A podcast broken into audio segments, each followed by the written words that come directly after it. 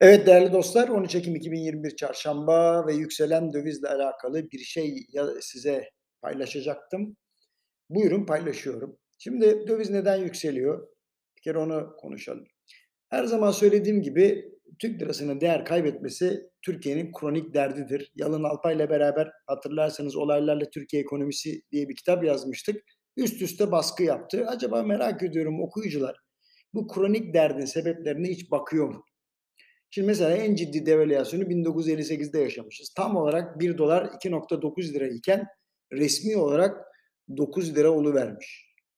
Yani kara borsada 20 liraya yükseldiğini de ardından ilave etmek istiyorum. Niye? Çünkü malın fiyatından çok bulunmasının önemli olduğu anlar yaşamışız. O zamanki hükümet işte dış borçları dondurmaktan işte piyasa ekonomisiyle uyuşmayan uygulamalara kadar birçok önlemi yaparım ha falan diye seslendirmiş.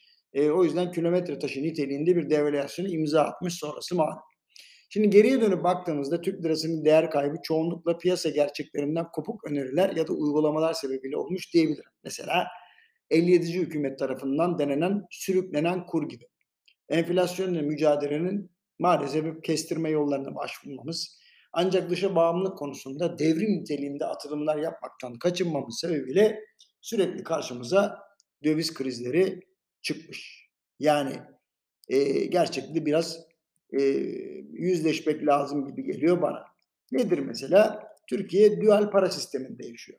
Mahvi Eğilmez Hoca sürekli bunun altını çiziyor. Yani ulusal paranın yanında bir de dolarımız var.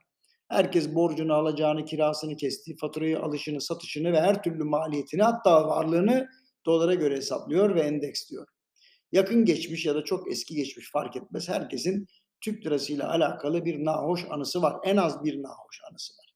Şimdi hal böyleyken ne zaman politik, sosyal, ekonomik huzursuzluk ortaya çıksa güven bunalımı bireyleri, e, kurumları dolara yönlendiriyor diye.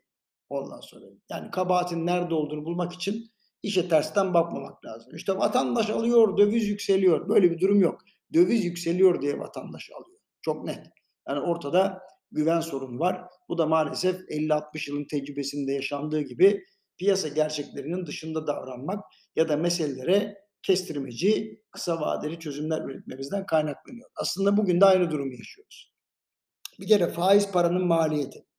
Bunu da kabaca fonlama gücü, enflasyon ve riskler belirliyor.